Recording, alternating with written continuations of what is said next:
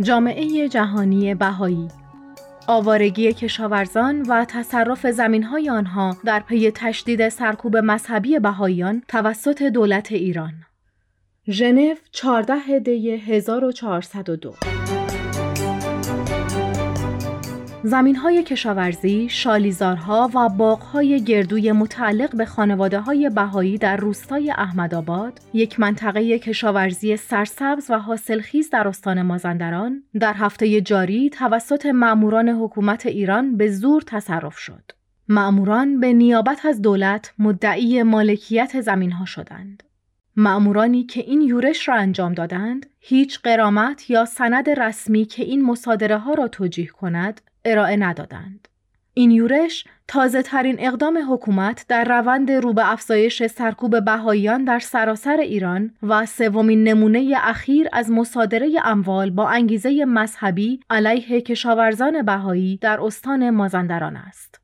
بهاییان که بزرگترین اقلیت مذهبی غیر مسلمان ایرانند توسط جمهوری اسلامی به طور سیستماتیک از جمله از طریق آپارتاید اقتصادی سرکوب می شوند. این مصادره ها بر اساس قوانین حقوق بشر جابجایی اجباری به حساب می آید و از آنجایی که یک اقلیت مذهبی را هدف قرار می دهند نمونه ای از پاکسازی مذهبی توسط دولت ایران هستند. این اقدامات با ممنوعیت تبعیض در تمام ابزارهای حقوقی بین المللی مغایرت دارد. از جمله این موارد اقدامات علیه کشاورزانی است که نقش مهمی در امنیت غذایی یک کشور دارند. معموران با تجهیزات صنعتی وارد شدند و تقریبا 100 هکتار از زمینهای متعلق به خانواده های بهایی را حسارکشی کردند. بیش از 80 خانواده بهایی صاحب مزارعی در احمدآباد هستند. نیمی از آنها در آنجا ساکن بوده و نیمی دیگر در اطراف ساکنند و چندین نسل است که خانواده های بهایی در احمدآباد زندگی می کنند و در این زمین ها به کشاورزی مشغولند.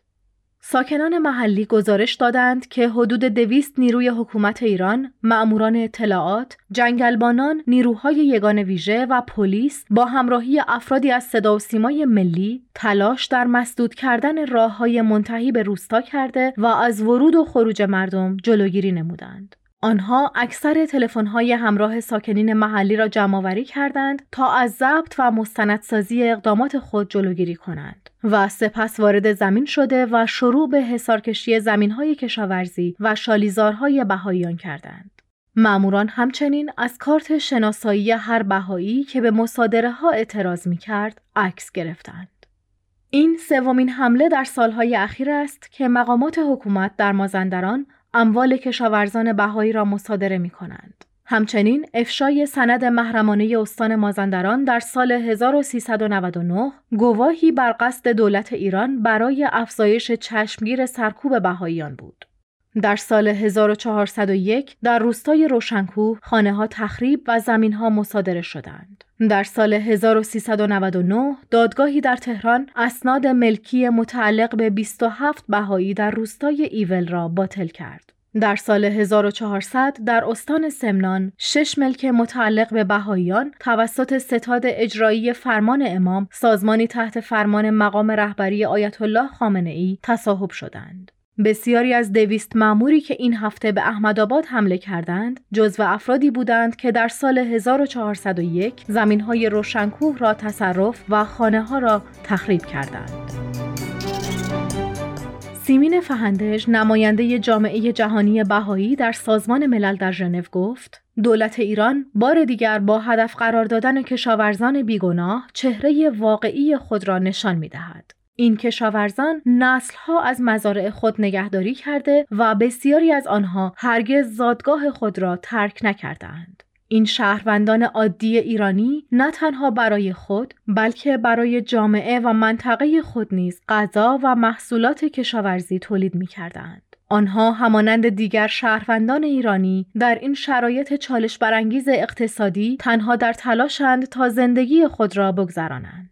اقدامات تبعیض آمیز حکومت ایران در قبال بهاییان نه تنها این خانواده های بهایی را از امرار معاش محروم می کند بلکه بسیاری دیگر را که متکی به تولیدات کشاورزی آنها بوده و خود با شرایط سخت اقتصادی و اجتماعی ناشی از سلسله بحرانهای اخیر در ایران مواجه هستند محروم می سازد. بهایان احمدآباد بر این باورند که این اقدام گام اولیه و مقدمه ای برای تخریب خانه هایشان و آواره شدن آنها در آینده است.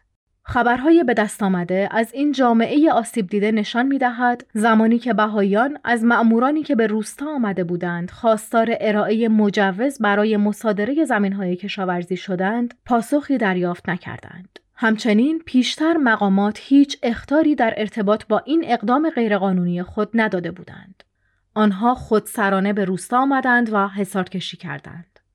استفاده از زور نشان می دهد که این اقدام ظالمانه فقط به دلیل بهایی بودن افراد محلی آنجا صورت گرفته است.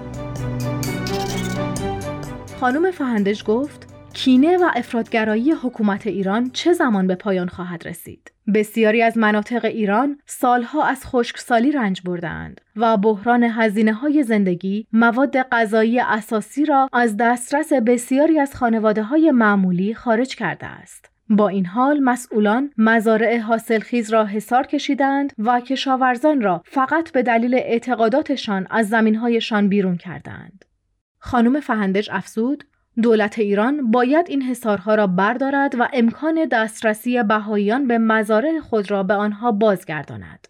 این بهترین اقدام نه تنها برای بهاییان بلکه برای همه ساکنان آن منطقه در این دوران پرچالش است. هر اقدامی کمتر از این نشانگر این است که ادعاهای حکومت مبنی بر برخورداری بهاییان از حقوق شهروندی در ایران بیپایه و اساس است.